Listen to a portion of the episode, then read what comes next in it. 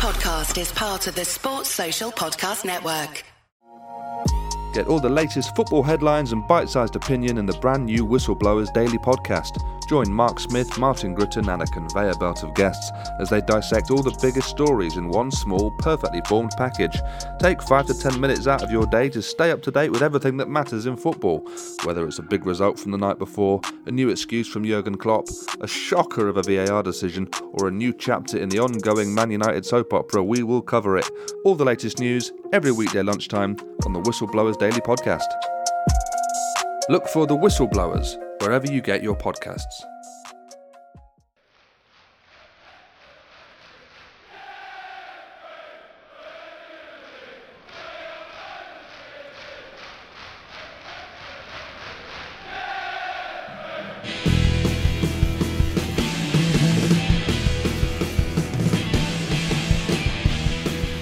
Hello and welcome to the Chels. We're here. We're back again. Good gosh. We've had football, we've had Premier League football, we've had Chelsea out on a pitch, running around, being footballers, footballers we want to watch and enjoy. And finally, we got a chance. And joining me to celebrate this momentous occasion to have real football, not international football, is Garry, I hate international football, Hayes, except he doesn't. How are you, Garry?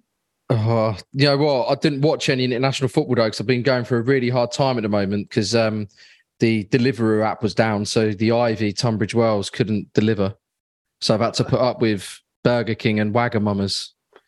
If it comes from Deliveroo, it's not very good, basically. So you know, be, I want the good Ivy burger, and I just can't get it delivered.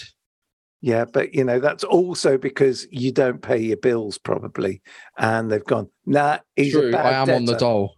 There you go. See, that's it. Well, look, a man who is not on the dole and who is actually working incredibly hard that we've got to get through this programme because he's got stuff to do. It's the magic Chelsea barber himself. It's Louis Beneventi. How are you? Hello. Thank you very much for having me again. It's good to be back. However, I do have a thing I want to pick there with Garry, because I spent, as a as a man from Tunbridge Wells originally, I spent a lot of time cultivating a fantastic list of places for him to go and get food, including burger joints. And he said, oh, no, I've got to go to the Ivy. He never thought, you know what, let me just give Louis a text. because Oh, no, no, no, I've, I've I've got the list, Louis, but all it was, I just thought, you know, I did go to those places. There's a Five Guys opening next Monday as well. There's Five Guys in Tunbridge Wells. Well, ne- next next, well. next to Pret. It's opening up next to Pret. Oh, they've, nice. They've been renovating it. They've got an Urban Outfitters opening in the old Top Man. Oh, look at them. I'm liking the sound of this. They've got a new Holland and Barrett. Holland and Barrett went from one side of the high street to the other. It's all Can happening, I just say, the this Ivy is, is where really it's dull. So, well, well, anyway, so I, I tried the other places, but I looked at them, I thought, they don't look very royal. Whereas the Ivy, the original Ivy in Tunbridge Wells is... But it's not the original Ivy in Tunbridge It's Wells. The original Ivy of Tunbridge it's a, Wells. It's no. a knockoff. It's a total knockoff. Louis, is it or is it not a knockoff? It's not a knockoff. It's just an extension of the chain. I saw. Yeah, I, was in, I was in Wimbledon yesterday, and there's an Ivy there as well. Like, who wants to go to Wimbledon to go to an Ivy? There, like, see, it's, when you can just stay in Royal Tunbridge Wells and enjoy the Ivy, darling. I mean, I'm not even in Royal Tunbridge Wells anymore, am I? I'm, you know, I mean, I'm, in, I'm well, in Wembley, mate. I'm in. I'm in. I, I went there um, a few weeks ago, and um, we thought we'd be good, and we said, "Oh, we won't have any alcoholic drinks." Only a yeah. hundred pounds later, we were like, "What? These non-alcoholic cocktails." Rip off. Where? The Ivy. Well, there well, you, you go. Down the road to Chapel Place, and it'd be much cheaper. But you know, I did tell you that. But I'll tell if you what does good listen. burgers as well. The pub on the corner opposite the train station. Oh, can we shut up? Everyone is going home already. We don't need... we, no, they're, we are... they're, they're getting on their Deliveroo app, going, "Where's that pub on the corner that does good burgers opposite the train station?" Oh my God! Nobody Lovely. cares. Lovely, People darling.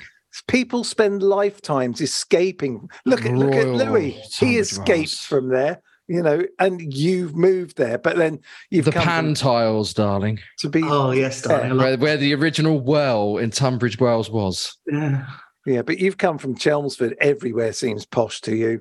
Um, I'm not from Chelmsford. I lived there for a little bit. S- says the guy who lives in Peterborough. What a mug. In I don't the live Fens. in Peterborough at all. No, you've lived there the so Fens. long. You've got three years now, Kerry. Look, Louis, his fingers are connected. Oh no, just stop it. I'm nowhere near the Fens. That is absolutely He's in Hayes. the Fens. That's him, Harry, Hayes him, territory. Him and the corpse of Herod the Wake. Yeah, right. Thank you. Drink your water. Hopefully don't choke. Uh, Louis, how are you, my friend? I'm how not are you? too bad. Not too bad. Um, been a busy few weeks for me, even with international football. Although I, I, you know, it has been weird. Like, well, now Chelsea's come back, I came to realise, even though it's been busy, it's been quite quiet at the same time. So I've been, like, doing lots of things. And then knowing it's been like, can we do something today? I've gone and looked at my calendar and gone, yeah, no, um, because we're quite busy now and there's this stuff happening. But international football's over, and then a World Cup, which I'm excited for, but also not excited for at all, is also on the way. So, you know, it's it's, it's, it's weird, isn't it? Because actually, I like World Cups. They're, they're a magical thing, but to have them when they are, it's just, I just know what's going to happen. We're just going to be moving somewhere as a football club and as a football team, and it's all going to stop. And then we've got to come back on Boxing Day to no, see I what think it's re- I again. think it's actually really good. I think it's actually going to help us out, because Potter's getting a pre-season again. Players are going to be trickling back throughout the tournament, but then he's going to have a core group of players as well, like Ruben and others, that he's going to really be able to work with. Conor Gallagher is not going to go to the World Cup.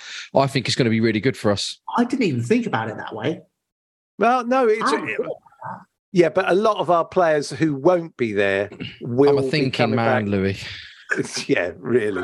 Um, you know, we'll, we'll see how it affects us, because, I don't know, a, a long break. I think it's going to be a good thing. We need well, this This team needs, we'll get onto it, but this team needs time. And that yeah, World Cup is going to give them time. Yeah, I, I, w- I would certainly agree with that. I think there's so much change around the place. And, and look, you know, I mean, if we're talking about change around the place, what do we make of all these, you know, uh, people coming in and then having to go for bad, terrible, awful texting and and terrible sexist behaviour? I mean, what the hell's going on? I mean, why is this, you know, I, I would say I'm very happy that Chelsea reacted to it and got rid of this bloke. But then other things come out that Tom Glick chose not to take much notice at the start. This is always, I guess, the problem. When you're setting up a new club, you don't quite know necessarily the people you're getting in. I mean, Louis, were you shocked when you heard all of that that news? Because I found it appalling. This is going to sound really bad, but I haven't heard it. What's happened? Oh, my God. Damien Willoughby. Uh-huh. You explain. Go on, Kerry. You, you explain. Oh, Damien Willoughby uh, has been, I can't remember what her name was. Was, she, she she was part of one of the consortiums trying to buy Chelsea. Yeah, for um, the uh, estate agent, um, whatever his name is, Nick oh, Nick Candy, who Andy always Andy's likes. mate. Yeah, exactly. Um, and yeah, she was trying to do business, and this guy apparently kept sexting her and asking. But to... it was at Man City that he was doing it. Yes, because she was trying to get con- in contact with um, you know the the top brass at City, and he was like, well, uh, what are you willing to offer me to do it? And she was like, nothing. Just put me in touch with him, please. And he was like, well, will you be good, girl? No, just put me in touch with him. And you see the messages, and she's basically just like, can you stop being a twat and just, you know, do your job? And he was like, oh, but when we're in London, we'll do this. And so basically, he's, and he's since moved moved to Chelsea, and obviously it's come out, and rightly so, he has lost his job. But but the point is also that people higher up, um, had apparently heard about it, and she complained to them, and they ignored it at first, and then of course it came out, and then they managed to backtrack and do the right thing. Who knows why or how that happens, but I really hope lessons are learned from this, because it's just not the way to be. Um, so yeah, that that was the very strange and weird and horrid, horrid news uh, from this last week of Chelsea. I, but, I hadn't even seen that. That's, that's wow. That's appalling. It's horrible. Um, anyway, um, hopefully it will be fixed now, and we won't have any more of this. But um, it's there's been so much movement in and around that club, hasn't there, Gary? Um, Are you surprised at how much has changed in such a short space of time? Because I always think when people come in to take over a company, they get rid of a certain amount at the start, but inevitably the majority end up going and get replaced with their own people. I mean, we saw, like, there was obvious signs of the doctor was obviously going to go when they sent off, um, what's his name, uh, Fofana to America for his medical, didn't they? Yeah, but that happens a lot, Kerry. What, to America? To, to all over the place. The, right, okay. They, they do it a lot um, with all football clubs. That's sort of common practice. Um, it's not doesn't what, happen. Not every... trust their own doctors. No, it's not that. It's just that they go, they send them to a specialist on a certain thing. So they probably sent him there because of his knee or because of his leg or whatever it was that yeah, he had that the injury broken, for. broken shin. Yeah, so they, that, that's what I would have sent, because it's sort of like saying, you know, when a player's done his ligaments and they send them to, they send them all to Colorado. So that's certain, uh, you know, where Barkley went and others. Um, they send them there because they're the specialists. So they that's what they sent him there for, for a specialist. Yeah, but in the that problem field. was they brought Barkley back. Uh, yeah, but, Bar- but Chelsea didn't do that. Everton did it, because what happened with Ross Barkley is that um, he had a um, severed hamstring. Yeah, it was actually off the bone. Yeah, so he had to have a hamstring transplant. Yeah. And a lot of these players go over to Colorado for it because they deal with, obviously, the Rocky Mountains. And if you've seen Dumb and Dumber, you'll know Aspen is in Colorado. And um, I actually knew big, that, but not big from skiing Dumb and Dumber. resort. Oh, right. Well, I needed the uh, Farrelly brothers to, you know, educate me. Um, but they go there because that's where the ski surgeons are. And they, the ski injuries are those knee injuries and those leg injuries. So they go there because they deal with a specialist. So that's common anyway. But, um, yeah, to go back to what you were initially saying, um, yeah, it's just been a big turnout. You know, just they're turfing everyone out. The, yeah. the club, as we know it, or as we knew it, is no longer that club anymore. It doesn't matter to us because these are people that work behind the scenes. We don't, no one knows who they are until they hear their name, that they've sexted someone or been moved on or whatever. It doesn't change Chelsea to us, does it? But it just shows that the the changes that have gone on at Chelsea right now is that by next summer, it's going to be a completely different club to the one that, you know, Todd Boehly and Clearlake have purchased. And it's going to be, yeah, it's just a totally and utterly different club. It, it looks like there's going to be more of a structure that there wasn't under the Abramovich regime, which I think is about time Chelsea got that, because I think just look at what Man City have done and others, and we've been left behind in that sense. So they're, they're building something, aren't they? They're, yeah, they're, and, they're building something. They've and done they, their due and they, diligence, and now they're, yeah. they're clearing everyone out they don't want. And they've realised that actually Chelsea needs to evolve to start challenging again. I mean, as we saw from City this weekend against United, they're a different gravy, you know, with with Haaland, um, who, let's not forget, you know, may have been another Morata, according to Andy. That yeah, was- Andy was, what, what did he say when I messaged that yesterday? He went, yeah, he's still overrated. No, he didn't say that, did I he? know, come no. on, let's just stick the knife in. No, no, no, no. We've got to be we've got to be playing the right game, not be politicians who just make it all up. Um, it, yeah, Louis, I mean, are you happy with the fact that we've got all this change? Because in a way, it's starting to feel like this is something new, which is perhaps what we need after the last five years. I'm on the fence. So what I don't like is the fact that before Todd Boehly's got something completely right and he has his blueprint, he's already looking at expanding said blueprint into another club. So he's already talking to these, going into these other countries, Portugal, Belgium, looking at other potential clubs. And that that gets me a little bit, especially considering how, if I'm going to be frank and honest, and I know people will disagree with me, but, you know, I don't give a shit. It's what it is. Um I don't think he handled the transfer window well at all. I don't think he learned from that. Um, it's been quite backward in some of the way that we've tried to organise stuff. And I don't mind this whole open, transparent nature that he's got. I think it's quite a good thing as well. I think it's it's you know it's good to have someone who's got a bit of a voice and wants to put forward opinions and and try things differently. For example, talk about that you know all-star game and what it could bring, and you know how he wants it to go directly into the pyramid to help aid football, which means he has done a fair amount of research into it. You'd like to think so anyway. But I think he needs to get certain things right before he starts completely changing everything. if I was in his position personally, I'd look at the structure we have as a solid foundation and then build in the areas that we needed to first, for example, technical director and how to bring that into, you know, implementing the youth setup and certain areas that needed revamping. For example, there was obviously all the stuff in the news over the summer about, you know, our, our marketing department and all that sort of stuff that needed to change and different bits and bobs. But instead, he's gone and almost ripped up the playbook completely of what was, I'd say, a stable and very successful club. And he hasn't fixed certain places which he needed to do first.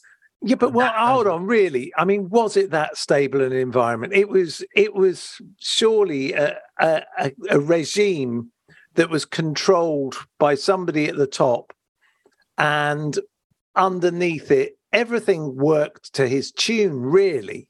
And I'm not. I'm not. Con- sure, I'm not so sure it was that stable. I think maybe there was an element of fear about the place. I also think that we had started to to rot with our plans of how to evolve the side.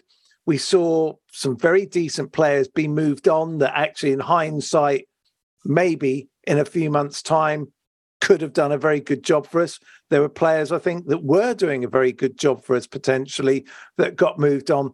It just feels, now when you look back at it with hindsight, it feels as though we'd reached a point, and that actually we won the Champions League in spite of everything else that was going on. We hadn't competed in the Premier League for five, six years. I get that. I get that, and I agree.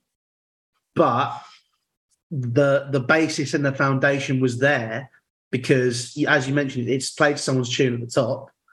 But you could, I think the best example is our manager. You could pull a manager out and replace it very easily and keep on going. As and not, I don't think there are very many. I think that's a bit. I think that's a bit of a myth that it worked when it was Chelsea one point oh under Abramovich, because you had that nucleus there, right? You had Czech, you had Ashley Cole, yeah, John Terry, and then Lampard and Essien in the middle, and then Drogba up front. And then it, we just, you know, sprinkled it with fairy dust around it, right? I think that it's been harder for us to do that in, you know, nineteen years later in terms of chopping and changing and keep going, because other teams have grown and got wiser to it and got structure that we haven't. Because I think if you look, But what I, I agree what you mean about the other clubs and stuff, because I think Boehly strikes me as a guy who's wanted to get into football for a long time. He's got his opportunity now. He's a man in a hurry, so he's doing all looking at all these other clubs as well. It's like, get Chelsea right, then go to those clubs. Um, but if you look at what we've got rid of this summer: Werner, Miazga, Emerson, Kennedy, Alonso, Barkley. You know, you could list off all of these players. Yeah, I think Alonso is a success, but you can list off the high turnover, and there's still other players left in that squad that we're trying to get rid of, like Bakayoko. Obviously, Drinkwater's gone now.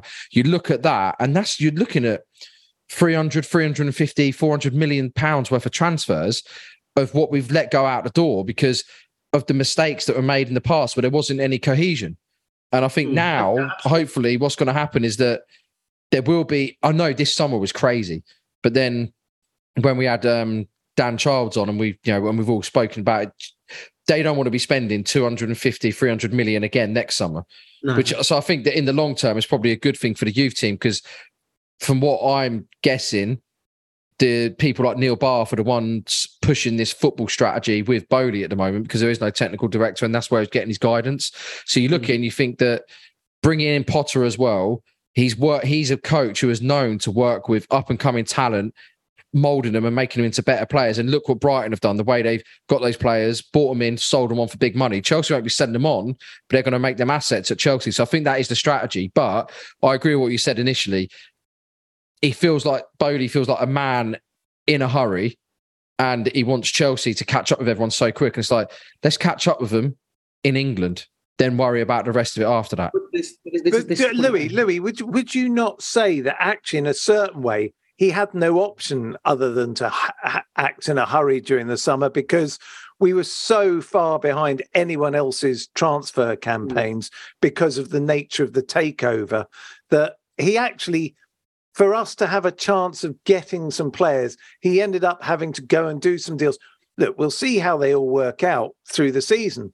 Koulibaly looks as though he, he's uh, not believed in yet, or they need to work with him. Zakaria or Zakaria looks as though there's no sight of him. Um, so maybe there's a few errors along the way, but also there just wasn't time to to do these things, you know, because I, th- I think we know that often your summer is planned about much earlier in the year. Ab- absolutely, absolutely. I think look, look he he. Well, yeah, me, me, well, me, you and Gary actually had this conversation, didn't we, a few, few weeks ago, where now we were all saying we're about four or five weeks behind everybody else. So he he wanted to play catch up. So, for example, we stay in and around that Champions League spots. So we, we you know, we have a basis to go from.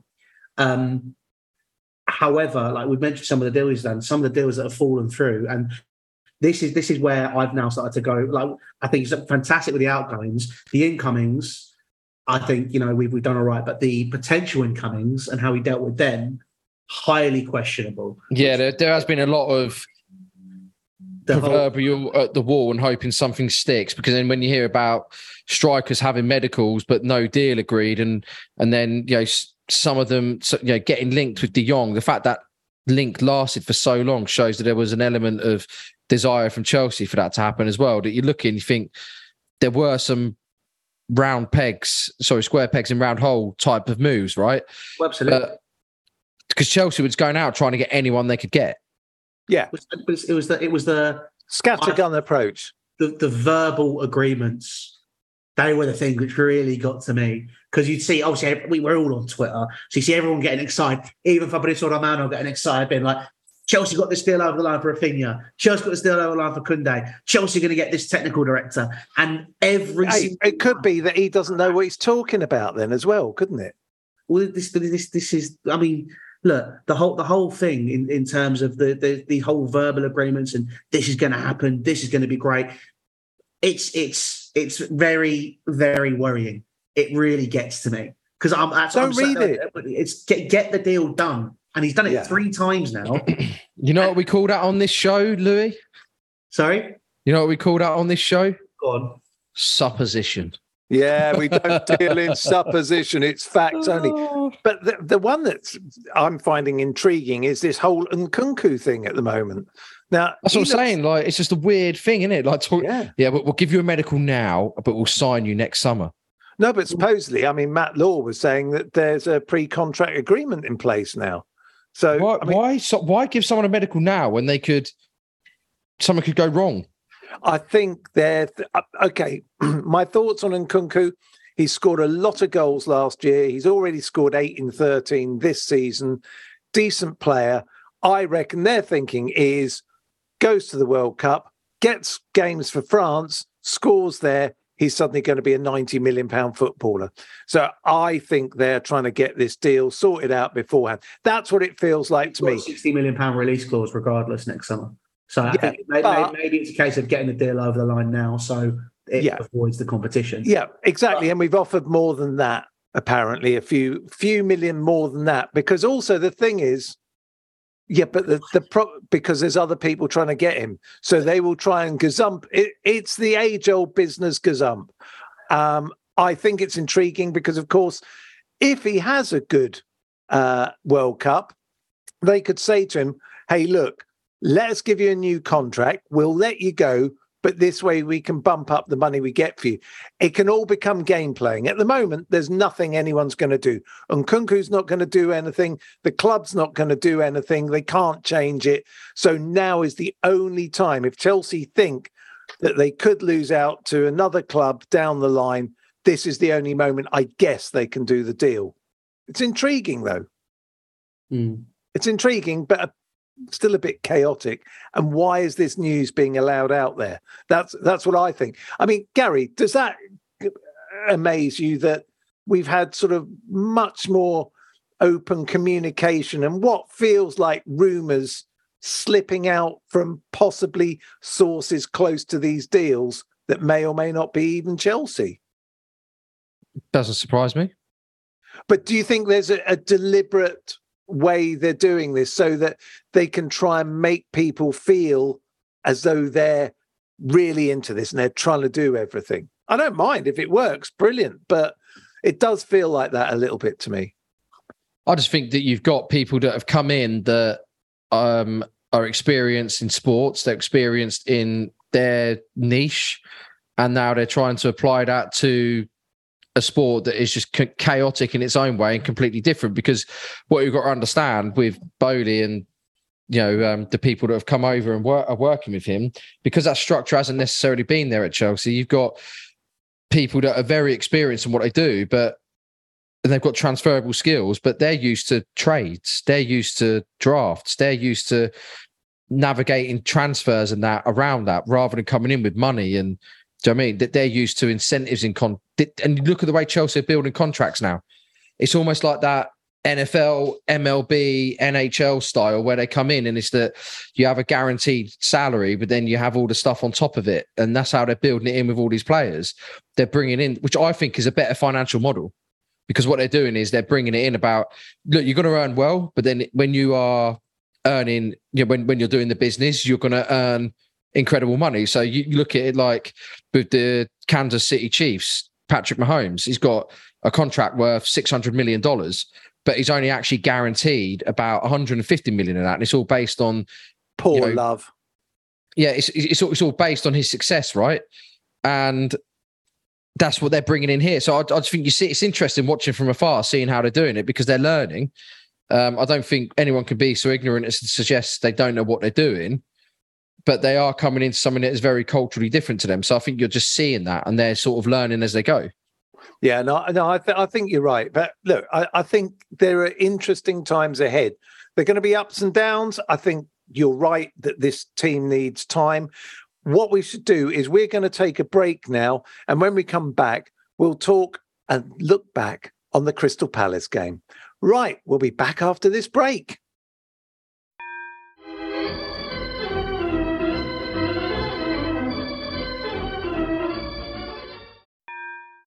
And we're back. Right, okay, so finally, internationals over, and it was on to Crystal Palace away.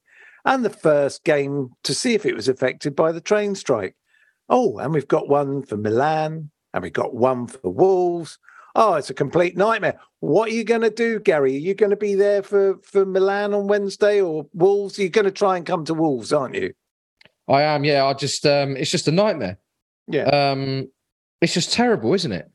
Yeah, it is. Yeah, and what's happened this season is with, with our tickets is... Um, you know, this is just my problems and me moaning, but I've only ever, I've only been twice. I went to Spurs, first home game. I was on holiday for the Leicester game. West Ham game got moved, and I had a previous, previously, you know, arranged function I can get out of on the Saturday, so I missed that. Then obviously, um, Her Royal Highness, God bless her soul, passed away, so we missed the Liverpool game. Um, and now train strikes mean I'm going to miss Milan and um, Milan and Wolves. So I'm frustrated. Oh, he's so frustrated. Louis, well, there's been... a chance I might not miss Wolves because I might be able to arrange for alternative travel, but I can't on Wednesday. Donkey. I'd love to see you turn up at Chelsea. I know, it, it is a donkey, and I'm leaving um, on Wednesday morning to get there for Saturday. Oh, please. Oh, so, do it. Um, do it. Do it for charity. It'd be great. Um, yeah, um, the donkey is um, Andy Saunders, and he's giving me a piggyback from Royal Tunbridge Wells to Stamford I'm gonna, Bridge. I'm going to tell him you said that. um, I, maybe we should do this. Maybe we should unite Chelsea fans who've got a problem, and we'll all turn up on donkeys. It'd be great. With we'll Tony Cascarino. To Yeah, we'll speak to the club and get a trough outside so we can all park our donkeys. You could just get all the donkeys that have ever played for Chelsea, like um, Jukanovic and others, you know, get them to be the, the, the mode of transport. Don't don't go old-fashioned and be rude about people and call them donkeys. It's not very nice. Poor you Tony get, You could get Lukaku.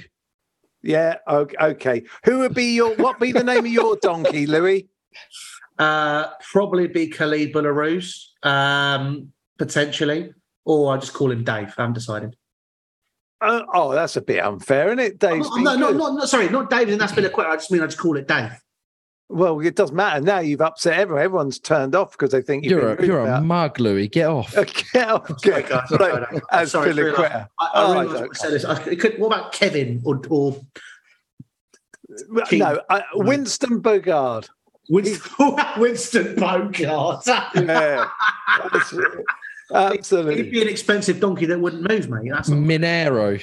Yeah, Min- Minero. Yeah. Oh, there's some classics we could have. I love it. I like Ricardo it. Quaresma. Yeah, it's a shame. Alexandra when... Pato. Okay, we these are ones we've talking about this week. It's quite funny, actually. So let them have. They're getting more of a run out on this programme than they ever did at Chelsea. but but uh, you know, I mean, it's a shame we're not playing a London club, because then we bring our donkeys and it'd be a donkey derby, wouldn't it? But there you go. Um, yeah, I'm going to call it a donkey derby. In fact, that's what the programme's going to be called. There we go. So here we go. Palace away. Nasty. I don't know why. I've always had this idea that Palace turn us over more than they actually do. But we haven't lost for something like twelve games or something. Because you're married to a Palace fan who clearly domestically abuses you in Palace play. Well, you know, that's the Beagles for you, as I like to call them. Um, but yeah, I it, this was I was looking forward to seeing how this panned out. The side that Potter would pick, who would get in. What was your most notable thing? For me, it was the fact he you could tell for the first time when you saw a team sheet, you just went, that's four at the back. Under Tuchel, sometimes you couldn't quite know towards the end what was coming, what was going to happen. But Louis, what what struck you about that side when you saw it? It, it, it was the four at the back for me. And because I, I, I wasn't sure if it was four three three, but I was just trying to it was a four triple two. But when I saw four and then I saw three midfielders and three attackers, like, ooh, okay. I'm, I'm I'm intrigued by this, because the one thing I was really hoping wouldn't happen at Chelsea was obviously, is, is you know, Graham Potter's a fantastic coach, but this thing where he plays like a three four three, but Leandro Trossard was basically a forward, and but he was still almost like a wing back sometimes. I was like, okay, I really hope that didn't happen with Sterling, that because we kind of saw that in the Red Bull Salzburg game where he was that forward winger, but again, basically a wing back, and it, it confused me, but. I think for me, that's that's what stuck out, definitely. Um, uh, the midfield, I was bit, I was interested by as well. Um, but I think, you know, the, the the fact that it was four, and it, it was it was the first time in a long time I looked at Chelsea with a four at the back and kind of went, that's not a weak back four. Like it's it's actually something which you you can see in a in a respectable game, rather than, you know, worrying about whether or not these players were going to be able to cope.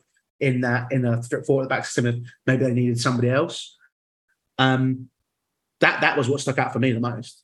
Yeah, and, and Gary, wh- we've talked about this in the past. The one thing we've always been worried about is Thiago Silva playing in a back four, that he might be shown up. And what we noticed through the game was that Reece and Chilwell were pushing up a bit, and often you just had two at the back and Jorginho to help out a little bit, which he didn't necessarily do defensively particularly well. And luckily that changed when Ruben came on. But do you think Thiago showed why it could be a problem to have him in a back four, Gary? Yeah, we've known that all along, not because he's a bad player, just because age, he's on the wrong side of age now, isn't he? He's, he's fighting father time. Uh, I think against a more dynamic uh, and more intelligent forward line, we lose that game. Yeah. Um, There's nothing more to say about it, really. No. I, I think, but maybe Pot, look, Potter's still feeling it out. He, he's he's he's been fortunate in that he hasn't had to play loads and loads and loads of games really quick, as you would expect when you get a job in September, right? Um, so he's still easing his way into it, and you can see he's trying new ideas, which I like, because he's not come in with this preconceived idea of this is how I play, this is what I'm going to do. Um, so he's trying to work it out. So you're going to see it develop in real time, right? Um, but obviously, as it's developing in real time, we need to be picking up points. Um, so I don't think against Arsenal, against City, against Liverpool, against Spurs, you're going to see a, a back four like that. I don't, I don't think so. And if you do, Silva won't be in it. Um, yeah, and I think I think you're right. And and also the the question of the red card. For me, what happened was it wasn't a red. No, I think it just about wasn't. But if it had been given, you go, mm, that's not great for us, and you'd have shrugged. But it struck me as the classic moment where a top player decides he's been fouled, and he's trying to grab the ball, isn't he? Yeah, he's trying to... He wasn't tackling him with his hands. He basically went down and was incandescent that um, Ayew had dared touch him. So yeah. He was grabbing the ball to say, it's a free kick for me. But it went the other way, and he didn't expect to be getting a free kick the other way, you know? Yeah, and um, what do you think, Louis? Did you think the same? I, I thought it was a red card. Stone. Okay. no, I, what, I think if I, it's on the edge of the box, it's a red card. But if it's on the edge of the box, Thiago's not doing that as well. Mm. Um, and if anything, we always talk about players being street smart and players being naive. And you've got to try these things. If you get away with them, you get away with them. If you don't, you don't. Fair play to them. You got away with it. I don't care. I'm not a Palace fan. Yeah, no, it's true. I mean, I, I it's it's again, like we're saying, it's one of those, if you see it given, like, okay, fair enough. But yeah. if you're a Palace, like, if that was us, shoe on the other boot, boot, all that sort of stuff. Yeah, and you know, and to be fair, though, look, it's it's what happened against Spurs when um, matey boy yanked Cucurella's hair. He knows there's V A R, but he's just going to go and have a go at it, see if I could do it and get know, get an advantage. And he got and he got he got the advantage, didn't he? So... You know, Thiago Silva, I don't think it was deliberate in the sense that he was trying to stop Ayew going on goal. It was deliberate in the sense that, like Kerry said, I've just been fouled, I want a free kick. And they do, and these players do it because they know they've got the personality and the reputation that they do it and intimidates the referee. And the referee's like, I'm not going to book you for doing that, so I'll just give you the free kick to make my life easier. Yeah. But obviously but, it didn't happen this time. No, it didn't. And, and Louis, what did you, what did you make of what this four at the back really meant was that it allowed us more room to attack. It allowed our forwards to go forward more. Uh, that seemed to be the idea behind it. Mm. And in some ways, especially more in the second half, that seemed to work once we got the midfield a little bit more balanced. I, I personally felt Kovacic was not, is still not one hundred percent. I thought Gigi, Jorginho didn't have a great game. Um, I do think that when Ruben came on, that changed things a bit in the midfield. Not that he was particularly doing anything spectacular, but I do think he was moving the game on. And that's what we need with that forward line that we're putting together, isn't it, Louis? Absolutely. I think towards the back end of two, I think we can all agree that the football became quite negative. So for me, if the football's more exciting, and again, that's what Brighton were renowned for, very good progressive football.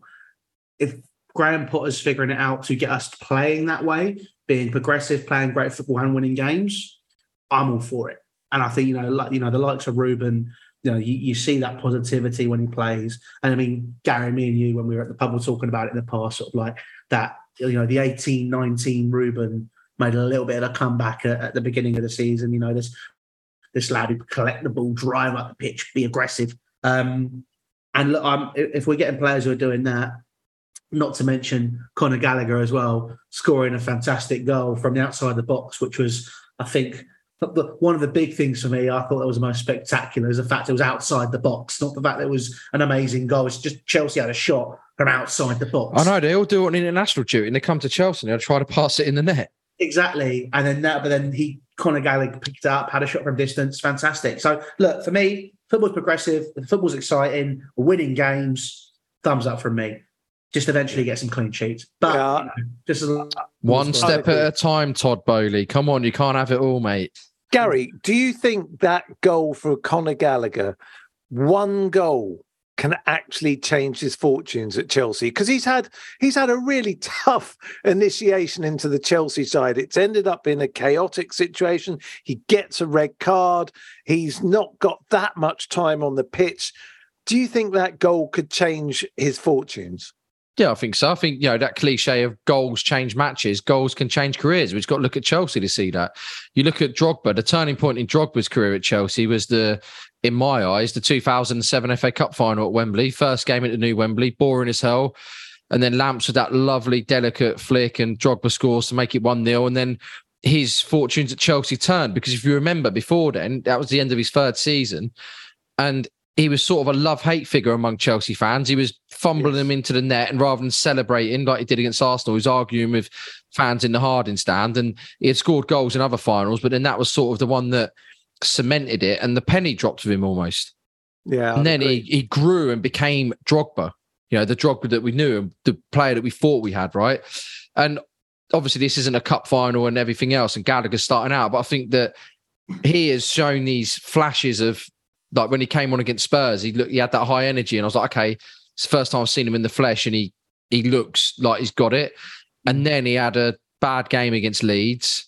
He got sent off um, against Leicester. things just started going wrong for him. And now he's got a new manager, and he, I don't know whether it's going on international duty with the twenty-ones, and he's taken a step back. He's not in the senior team, so he's one of the boys again, and he plays well. And then he comes back in, he's feeling a bit confident. The manager's, you know, putting his arm around him a bit. And then, because he just seemed to be a bit more loose. Whereas I think yeah. under Tuchel, and this isn't a criticism of Tuchel, I think because Gallagher knew he sort of was, I've got to prove myself to him, so I've got to do something. And a lot of the time, um, players, when they're doing that, they go safe. Like they were saying about um, Grealish on um, on Match of the Day, they were saying about, you know, he started the season really well because he's he's making positive runs and he's being more positive, whereas last season he did the safe thing. And I think you look at Gallagher, he was doing the safe stuff under Tuchel, and then suddenly the ball pops out to him and he plays on instinct and he's a bit looser and he just hits it. You know, and that's an do instinctive you, do goal. Not, do you not think you could say the same about Pulisic when he came on? We had what I would call a cameo. A cameo says that somebody does something in the short time they're on a pitch. And I'd say that Pulisic, for the first time in ages, actually did that. And is this perhaps Potter's potential thing that we're seeing, that he can make the players relax rather than going, oh my God, I've got to get this right or I'm going to get roasted? No, he's, he's not as an intense a character. He's not as yeah. intense a character as Tuchel, right? And what and what you see with play, with managers like Tuchel, and this doesn't make Potter any better or worse than him, it just means that you see it, that he's, he's a Ferguson, Mourinho type, not as extreme, but he's one of those intense guys, right? And certain players flourish under that, and certain players go in, in their shell. And I think that where football is now, that that idea of, you know, the Jose, how he used to be, you I don't think you can be like that with these players. They're a lot more fragile, and they they need to have their ego massaged and told that they're lovely and pretty and beautiful and their hair looks nice. Whereas Tuchel was a guy of like, look, get out there. This is the job you got to do. You got to run here. Like Conte as well. You know, Conte... He's doing well at Spurs at the moment, but his methods only work for a certain amount of time. And the voice, people stop hearing the voice, right? Whereas I think with Potter, he's more a case of, come on, Pulisic. You know, the same thing I say about Pul- Pulisic is all you got to do is just get him on side, because are you when saying, he's happy. Are you saying Graham Potter says exactly what you say? What I'm saying That's is that incredible. Potter is a manager that will probably... That what I say about Pulisic is that he's someone who, when the going's good, he's a very good player. But when... he's up against it, he's stroppy. And stroppy yeah. players aren't the ones you want in a battle. Like Chelsea have been with Tuchel. You want players that... You want John Terry, Frank Lampard, Drogba that are sort of like, come on, let's have it. Whereas Pulisic isn't that sort of player. And with those players, you need to create an environment around them that they don't have to exist in that. They come to work every day and they're enjoying it. And maybe Pulisic, you know, Pulisic sees it as a fresh start, like a lot of them, but... You know, don't get me wrong, Potter's come in and they've said to him, we've got these assets that the club paid for X X X, whatever it was before us, and we paid X amount for these guys as well. You've got to get these guys working because yeah, we no. don't want to be doing this next summer. And Pulisic is young enough that he's got a career at Chelsea. Yeah, absolutely. And he's back on on a certain... I'm not, you, no, no, Louis, Louis, Louis shaking his head. I don't mean he's got a career as in that he's going to be amazing enough, but what I mean is that time is on his side. So that if he turns it round, I, I, that he has got enough. Well, let's hear what Louis. Yeah, let, let's I, hear what Louis's got to say on I, that. I'm I'm done with Christian Pulisic personally. I, I don't like his attitude. This whole massaging egos and all of that sort of stuff. There's certain players, yeah, you know, and every in modern footballers you do have to massage egos, but sometimes if you over massage egos, which I think is the case with Christian Pulisic a lot. Okay, at, at what point do you become a hypocrite and go, I really like him? Is it when he scores ten goals in the season, fifteen goals in a season? If he, if he consistently performs, great. But he, he uh, like a cameo in, let's be honest, what has been a, he's, he's not performed regularly. Well over a year. Lockdown. Yeah. So, but a cameo is pretty good considering nothing's happened for no, a year. That's green shoots, isn't it? A cameo is great. A cameo is great, but yeah. he need like we we signed Christian Pulisic. As, let's be honest, right? He was a wonder kid. We signed for fifty million pounds, not to directly replace Eden Hazard, but to grow and become that sort of player, that talismanic figure. Yes, we did. And he's not done that. No, you know, he's he's and, and this this ego that he's got about him. You know, that, you know, this whole thing where he's writing his book and, you know, talking about four managers and all this sort of stuff. I'm like, to be honest, Christian, I understand you won a Champions League. We're very important in that run, but you're still a very young player who, to be frank, has been remarkably average for the vast majority of his Chelsea career. Yeah, I think his first eighteen months at Chelsea, he was, well, his first twelve months, because he ended up having that hamstring injury, he was looking really good, and he's ne- not been the same since then. And I, Louis, just because I'm saying that they have to massage egos, it doesn't mean that it's right. It annoys me. No, no, I know. And I just think, look, guys, you, you are playing for Chelsea Football Club. Okay, the club is bigger than you. You shouldn't have to be told how great you are in order to do that, right? And Pulisic, I just look at him, and when I see his body language, all I hear is, hey, man, I'm from Hershey, Pennsylvania, man. I shouldn't have to put up with this, man. That's all I hear when I see him. But then when he's playing well, I hear like, hoorah, yeah. Do you know what I mean? And that's what you want to see from him, more of that. Yeah, like it's yeah, like when jarhead. He was goal against City in lockdown. It was like, let's fucking go, lazy. He's like, you saw that. And, and he did it. The, he did it the first game against Villa in lockdown as well. When Azpi crossed it, this, this, and he, he knocked it in. And herein lies the issue. We've mentioned two games. Yeah, twenty twenty. I know. We're in twenty twenty-two now. Like, yeah, I know. He needs yeah. to perform. If he no, does, sure. I, I'd agree me, with that. He, he, the, the, the point, the point is, I'm saying though, is that we're not having those problems with a twenty-eight year old. We've had those problems with a twenty-two year old, and. And now, hopefully, you, that's what I mean about it. He's got time on his side. That yeah, it was a cameo, but you got to look at stuff. And if you're going to criticise a player for coming off the bench and doing nothing, when they come on the bench and the police go by, um, you've got to give him praise when they do something as well. So I don't think we get carried away with it, but it just shows that he's got the sign. Capabilities. Yeah. yeah, exactly. So look, we should move on from this because also, you know, mentioning Conor Gallagher, it was just typical that he would go and score against Palace, but. Hey, I like it. I hate it when players come back and score against us, but God, I love it oh, when players go and Mark score. Mark could have celebrated, couldn't he? No, exactly. I th- I, well, you know, I, I I don't blame him for not celebrating. Anyway, hopefully that is the first of many. We're moving on, and and the other thing we should talk about is Aubameyang. He is getting rid of the curse of the number nine, isn't he, Louis? I mean, oh, that was it was so ironic. Thiago ends up not getting sent off.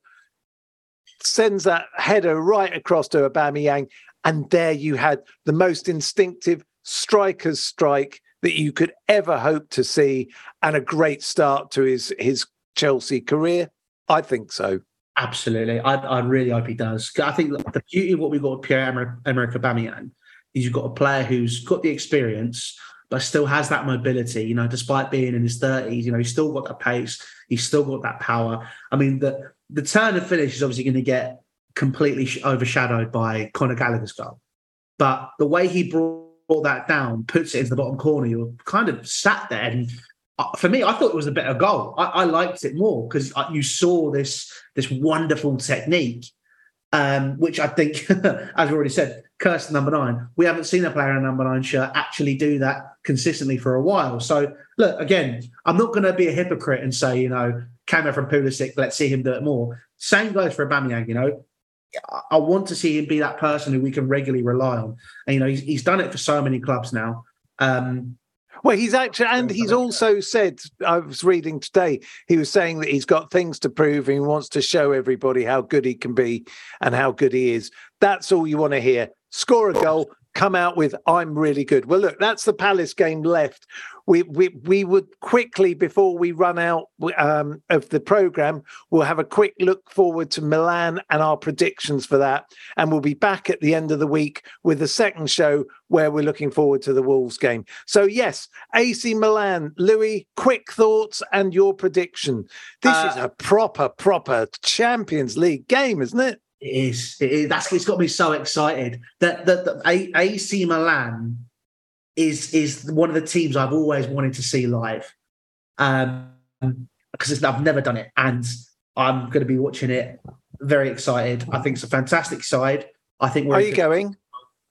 I am indeed, and I'm going to the away game. It's, my, it's actually going to be my first away game I'm going to with my dad for since we played Manchester United in the F A Cup under Benitez.